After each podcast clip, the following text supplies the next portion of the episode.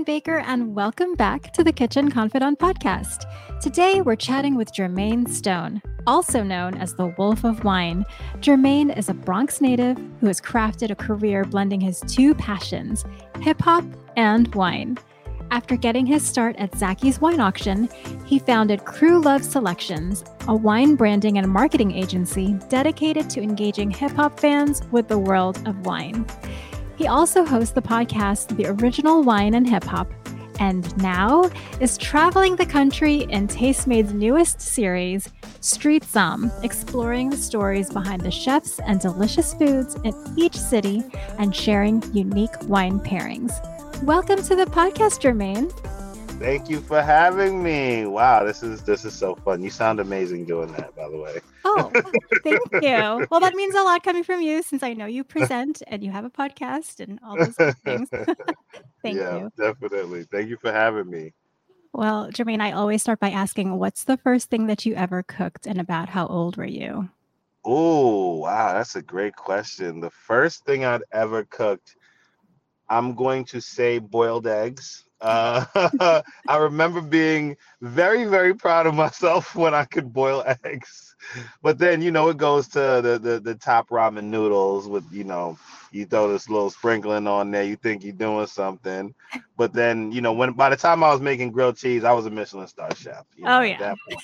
opened the restaurant, set me up. But by the time I was making grilled cheese, I was a professional. Oh, I love it. Well, boiled eggs and ramen go well together. So I have to ask you, what's your favorite boiled egg? Is it a six minute egg, seven minute? Mm, no, I like mines to be a little bit runny in the middle. Yeah. You know, I don't I don't like them to be too too firm and and, and dry. So I like them a little runny in the middle. Yeah, I agree. Well, Jermaine, could you tell everyone a little bit about yourself and what your life looked like before you entered the wine world? Because mm. I imagine little Jermaine may not have imagined himself working in the wine industry. definitely, definitely not.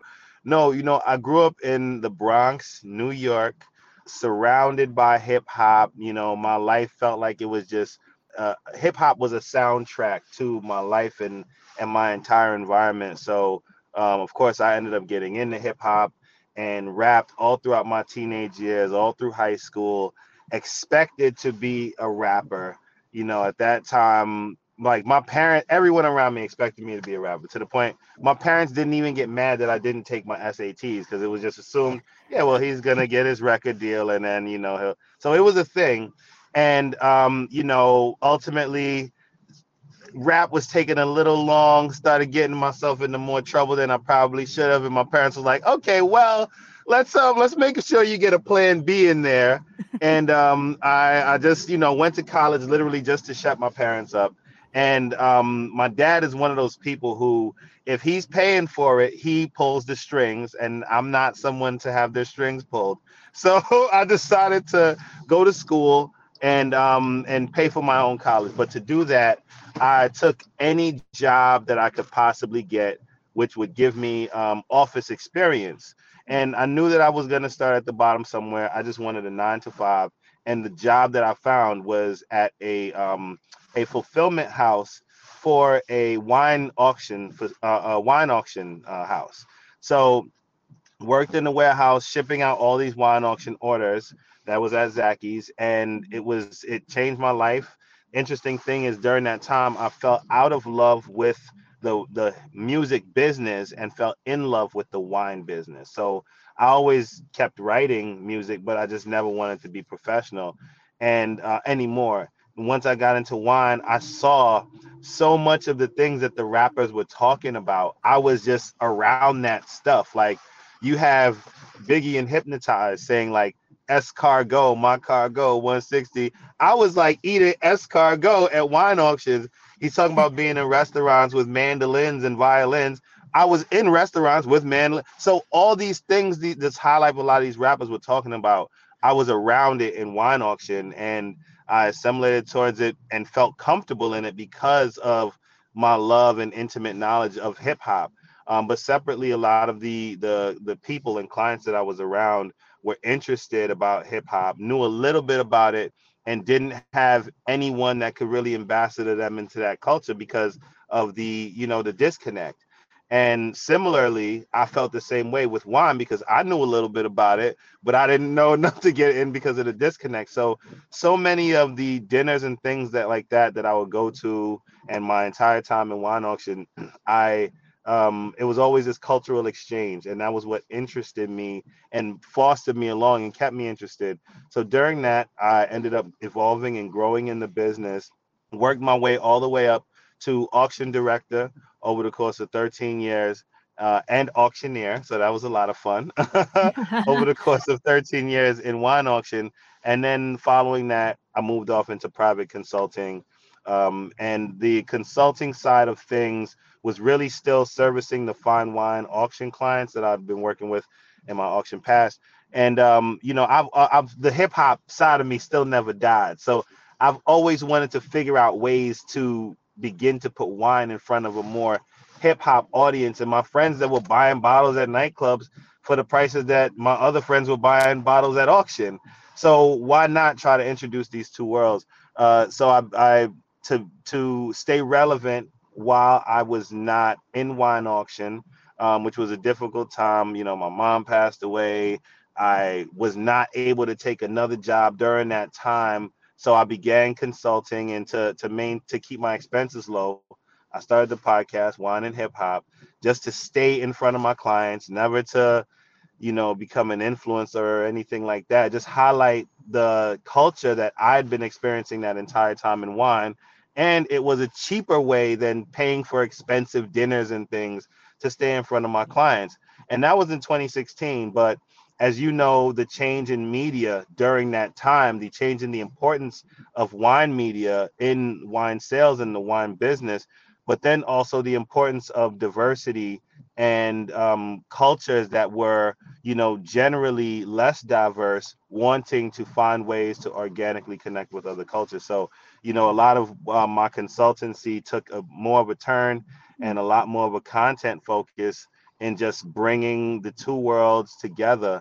And so you know it's it's just such a great opportunity to host a show like street Somm because what street Somm does you know you got to think about cultures and how foods speak for cultures. So this is just a bigger uh, iteration of the the sorts of things that i've been trying to do of, of bringing um, wine and, and american culture together it is the perfect platform for you. You and I just love that you are an ambassador for both worlds and that you can bridge that gap. And it's so interesting too to hear your experience of going from a person who has been listening to these concepts and these ideas to actually living it. Um, and I could just imagine, you know, what what went through your head as you were tasting different wines and then trying to share that with the people that you love. so, and plus, and you're right. In the 2016 mark, that whole 2016 to 2018, 19, it was a definitely a different and interesting time in media. I also think the wine world is wising up and realizing that they need to evolve and that the world is not very it has you know the wine world i feel like has to change you know and yes. so i yes. think that it's it's great that you are cultivating this audience. So, how did Street Somm come about? First of all, like, did someone just call you and say, "Hey, we've got this great idea," or was this an idea that you really wanted to pitch to somebody? No, well, you know what? I've been doing a lot of like food and wine pairing things online for for a bit now, but um, no, one one day, you know, got contacted like, hey, you know, we got this cool opportunity about hosting a cool show.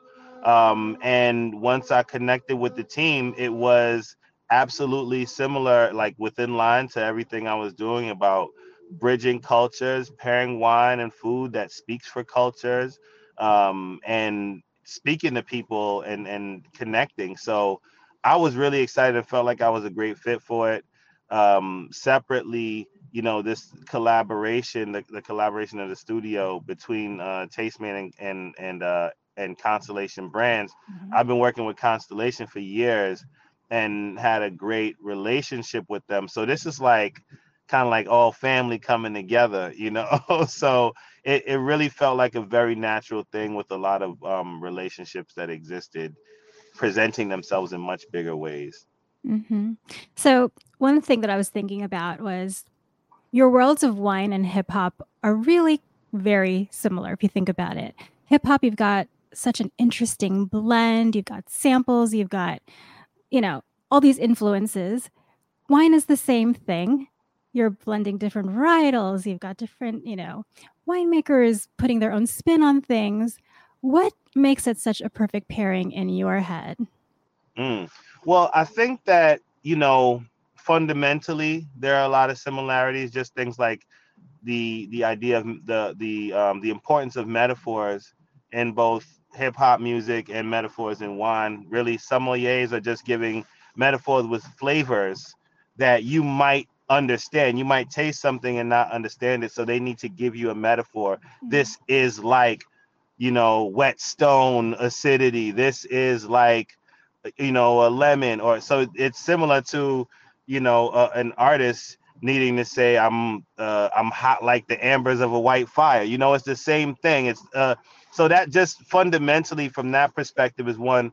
But um, you know, just even essence wise and culturally, you know, and, and most people when they think about the wine business, they think that for people to get into it, they have to be a winemaker or a sommelier in a restaurant. But there are so many different industries that require like hustle so the the sense of entrepreneurship around hip hop and that sense of entrepreneurship around folks in wine is absolutely similar.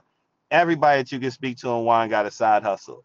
They're consulting as well as maybe doing a little trading or you know they're assignment in a restaurant, they're influence online. You have to have multiple revenue streams in this business to really thrive.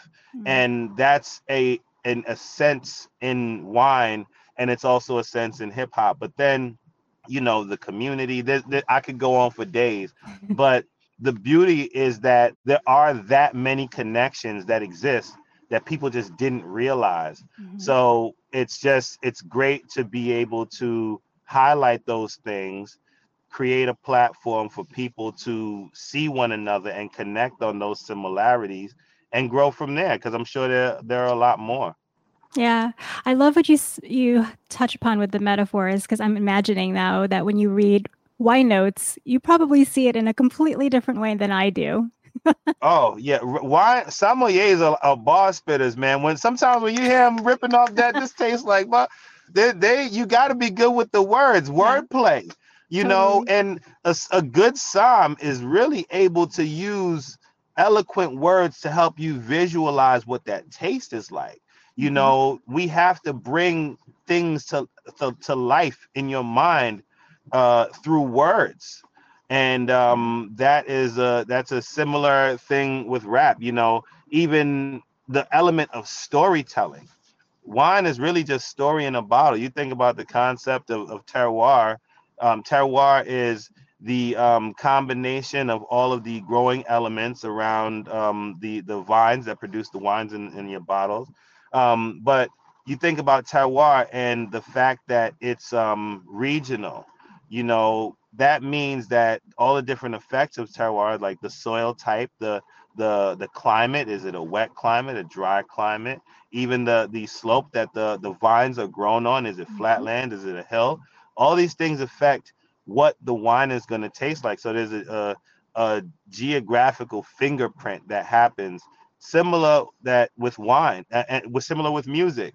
Mm-hmm. Music from LA sounds one way, but music from the Bay Area sounds one way. Mm-hmm. Music in in the South sounds one way, and it has a, a group similarity Southern. But there's also like subsets, like you got trap music, you have, and and even still, Memphis hip hop sounds different from Atlanta hip hop, and each region has its its particular style in music each region has terroir. So um, even something as as simple as that helps people to understand and connect and find interest in wanting to try new things. Yeah. Well, speaking of trying new things and regions, I love that in Street Somm, you're traveling the country. You kick things off in New York, my hometown. So that yeah. was so fun. Um, And I like that you share low key foods and then highbrow foods as well. So, what was really interesting to me is that you really captured the melting pot of New York. And even at 11 Madison Park, which you don't necessarily think melting pot, it's there. And yep. that was great. But what really struck me was how you were pairing wines with the plant based menu. So, what were your mm. thoughts going into that? Well, you know, you think of a place like 11 Madison Park, is absolutely an, an institution, you know, and the level of professionalism and precision mm-hmm. in every single thing that's done. Um, and so, of course, they're going to have an amazing wine program. I was actually there when they got their 11th Michelin star. There was like a, a fun celebration there, oh, and nice. we had an opportunity to like, yo, Doogie Howser MD was like Neil Patrick Yay. Harris was just chilling there randomly. It was a cool night. Um, but I had an opportunity to really get through the menu and understand that really all that plant-based stuff just is it tastes all the same. It's all the same components of flavors, you know, salty, pepper, like it, it all exists. Um, so it's really it, it's the same and and with pairing wine and food, it's just finding um diff the different elements of taste and playing off of those, whether it's um finding a a uh, a contrast which is you know going to be opposing or parallel which is going to be you know follow each other and offer different notes of the same thing um, but combined you enjoy them a bit more so yeah with that you know there's some great wines that'll have like some some nice like uh, green vegetable notes un- as undertones and so it's really easy to assume that i'm going to be able to find some of those notes in the plant-based menu but and there's also so much complexity going on. There's so many different flavors happening at one time. Mm-hmm. It almost makes it easier for a place like 11 Madison Park because I have so many different ways that I can go. It's like we're gonna compliment. It, it's it's almost like catching an alley oop. you know, they already doing a great job. I just got to come in on the back end and throw it home. yeah. you know? So, do you um, get to taste before you pair, or are you going in blind? Are you carrying like some wine bags with different options? Like, I'm just wondering how you approach this. No, so you know, leading up in, in all the production of the show, we get an opportunity to to go through the entire menu of each place that we're gonna go to, and then I'll have like a batch of wine. So I'm going in before I actually taste it um, just thinking about the different elements of the wines. Now, now, these are wines that I've tasted before. A lot of times, the foods I haven't tasted, but ultimately, you know, the first time I'm tasting the wines, I'll make notes, but also based on wine style and terroir, which we learned about earlier, mm-hmm. uh, I can assume how some of some different flavor elements from these wines and these styles of wines. So even though I'm not tasting them together, I'm able to um, have an informed decision on what it would probably taste like on the day of the episodes before uh, we we shoot. I do try the pairing and wrap my head around what I'm actually thinking in that moment because there might be some things that I missed. You know, maybe the pairing was off, but I'm not gonna lie to you. I was Steph Curry from the from the from the three point line on this one. Everything hit. Uh, so I'm glad about that. That's a um, relief, um, sorry right? for all the basketball metaphors, guys. Uh, but um, no, it was it was a lot of fun doing that, and the food was, man, there were days I really loved my job. Yeah, well, you have a good job.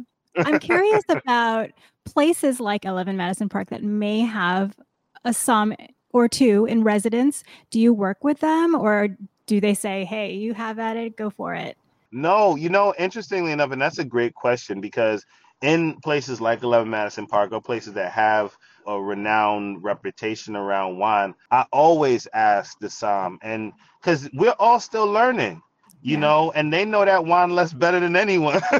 so, and the, the the trick is, and this is the OG trick for everyone listening out there, sometimes when you ask that question and the Somm knows you enjoy wine, they might give you a little something out the back off the list. That's how you get the off list stuff. When because Somms, you know, they all wine nerds. They like to talk about wine with people that will appreciate it. It's not about spending all the money. It's about sharing a, a common uh, joy with someone you know mm-hmm. and look these people at work man they trying to pass the time so. and they're happy to open you know you're right because i've had some amazing experiences i think if you just show some inquisitiveness and exactly. ask questions they get so excited and then they're they're looking for an excuse to possibly taste you know something that rang a bell like you know in your eh, conversation. I think it's eh, exciting for them too. a hundred percent a hundred percent. In any in any career that you're in i don't care if you're delivering papers or working at McDonald's, you have to to get through the day and to find to do a good job at your in your career, you have to find the enjoyment. Mm-hmm. Search out the enjoy. And there's, you can enjoy any job, no matter how mean it is. Find the enjoyment and lock in on that. And enjoying being a somm in a restaurant is talking to people. Mm-hmm. You like they feed off you, you know. So a good go ahead talk to your somms get some questions like whether you know about wine whether you don't you'll have a good time i agree okay well on the opposite end of the spectrum you also had some amazing spicy fried chicken and you paired a really unusual blend. It had cabs Zin and Petite Sirah. Mm-hmm. So I think a lot of wine enthusiasts who watch the show are going to really love your open mindedness um, and your adventurous spirit with your pairings. So, how can we at home take more chances with wine? Because I know people get in ruts. There are people like I've met who are like, oh, I don't like Chardonnay. And it's like, whoa, all of Chardonnay? like, I know, or I only I like a California cab. So, what are your thoughts for people who need to broaden their horizons? well, uh, we're in a very fun time in wine where I think I feel like we're in an exploratory era where people want to try different things, different varietals. Winemakers are a little like people are just kind of like out of ideas, like and just throwing stuff at the wall. So there's a great opportunity to try a lot of things which is um, one of the uh, fundamental um, uh, tenets in wine is like try stuff. They call it wine tasting for a reason because you just got like try stuff. So don't be afraid to be wrong. You know, start out with just trying things and highlight your focus on enjoyment. When I'm uh, pairing a wine and a food, you know, the first thing I think about is what's the most delicious. Some days I wake up and I I my I, I have a taste for Meursault. You know, that's some days I wake up I just want some white burgundy. That's how I feel in the morning. And I'm if I'm doing a pairing, I might start from the level of enjoyment of that white burgundy. Um, but sometimes I want some delicious food. So if I'm making a pairing, I'm not gonna bound myself with rules that I did not come up with where they don't know my individual taste. So my first thing is to start with something that I find incredibly delicious. That is the only rule that I start with. But other than that, try things. Um, you know, in in that situation, when I thought about that pairing, and you know, one a big part of the ethos of the show is is um challenging convention in mm-hmm. that way and helping people to open their minds and approach things from a different perspective. So when we said fried chicken, and you know, often people think like the fact, and it was a great way to start because one of the classic food and wine pairings, fun food and wine pairings anyway, is um French fried food, fried chicken and champagne. That's the thing that a lot yeah. of people do. So you never think red wine. I'm like, okay, how can I do a fried chicken and red wine pairing?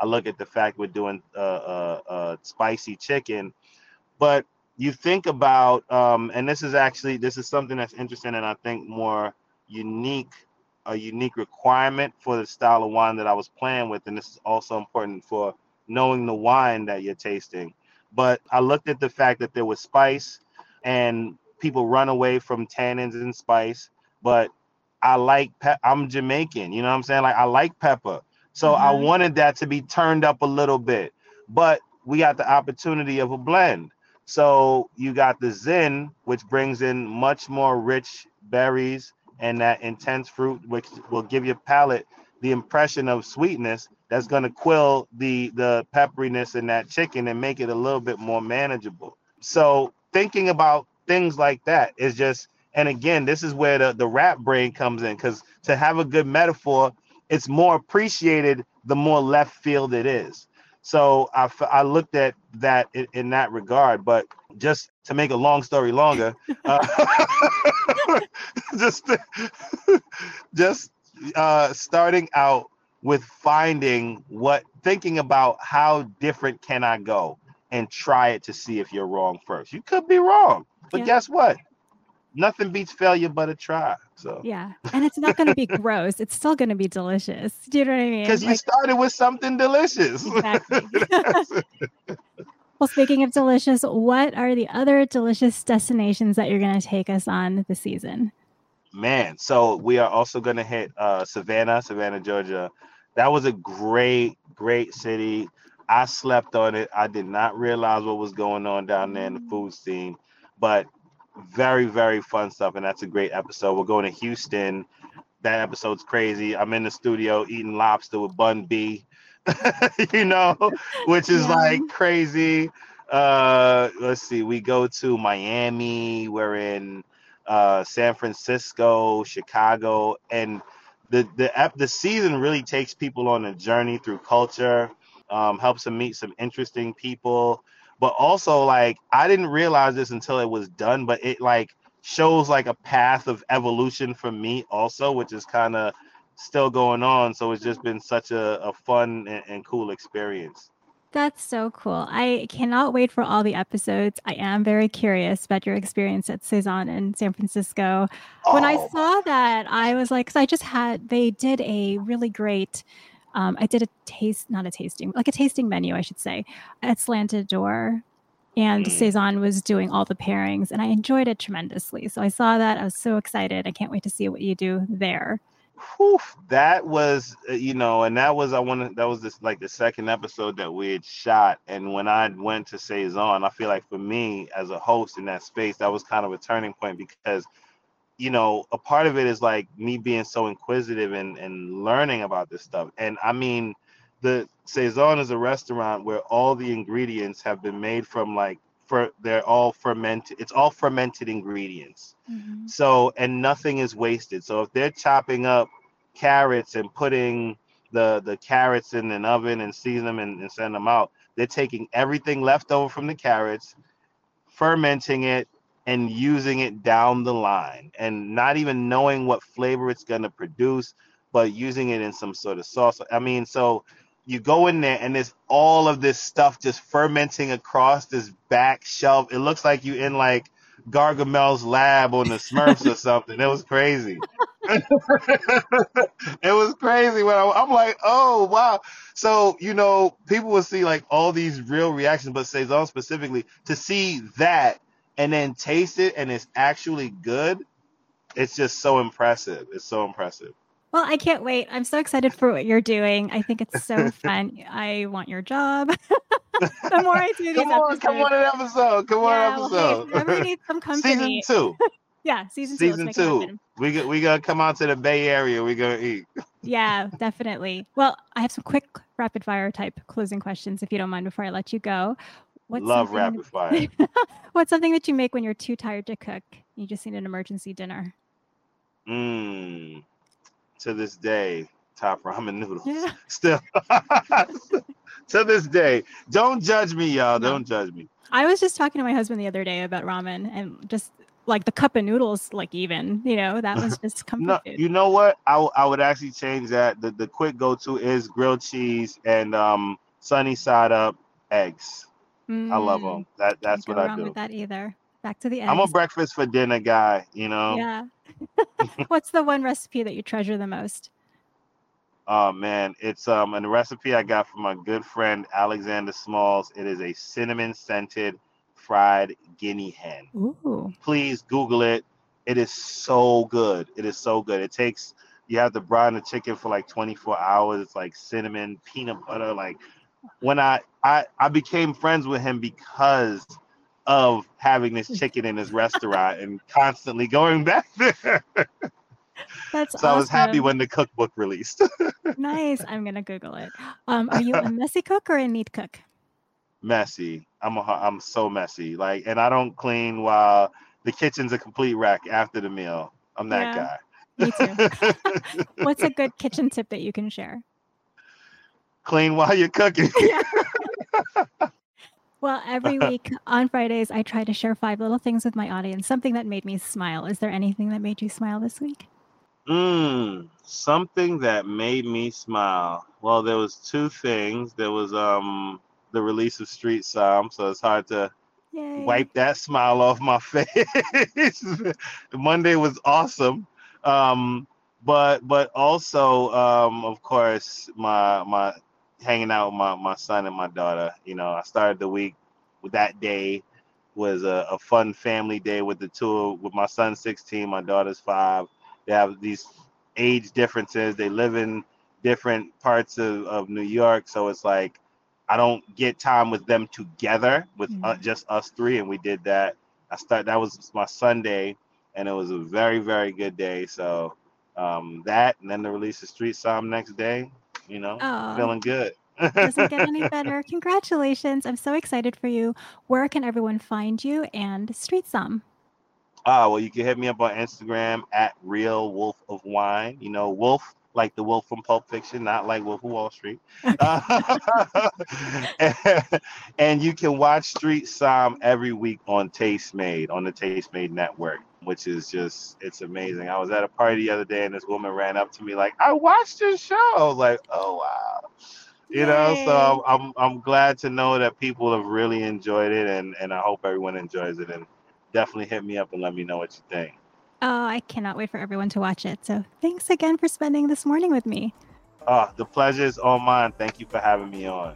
Chatting with Jermaine reminds me that when you follow your passions, you will find a way to make a living and in his case, a very delicious one. I love how he is redefining American wine culture with each episode of Street Somm. Be sure to check out this series on the Tastemade streaming app and maybe pour yourself a glass while you're at it too. Thank you again to Jermaine for inspiring me to think of hip hop and wine in new ways, and thank you all for listening. If you enjoyed the show, please share it with a friend and join us again next time. Until then, happy cooking.